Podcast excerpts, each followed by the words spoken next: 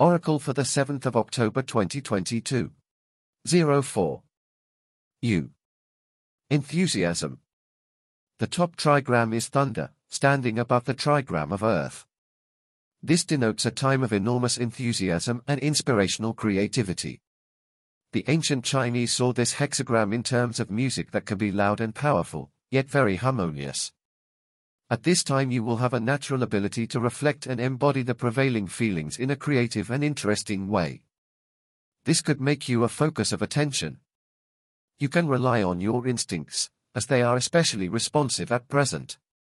You have an opportunity to generate an exceptional period of harmony because you can communicate your natural enthusiasm to anyone close to you. If you are spiritually inclined, you may use this stage in your life to contemplate the inherent order of the whole universe, and so create a feeling of particular peace, which will spread to others. Line of change. 6 at the bottom. Things are going well, and you are either in a position of influence or closely connected to those who are. However, avoid boasting about your present good fortune, or animosity will soon follow. 6 in the second place. Steady perseverance is the key here, if you let yourself be carried away by your own enthusiasm or that of others, you can be taken in by false impressions. Let your instincts tell you when to move forward or draw back. 6 in the third place. Hanging around waiting for someone else to take the lead robs you of independence.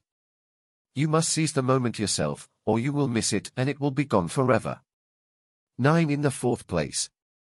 If you are brimful of enthusiasm, be generous with it and share it around.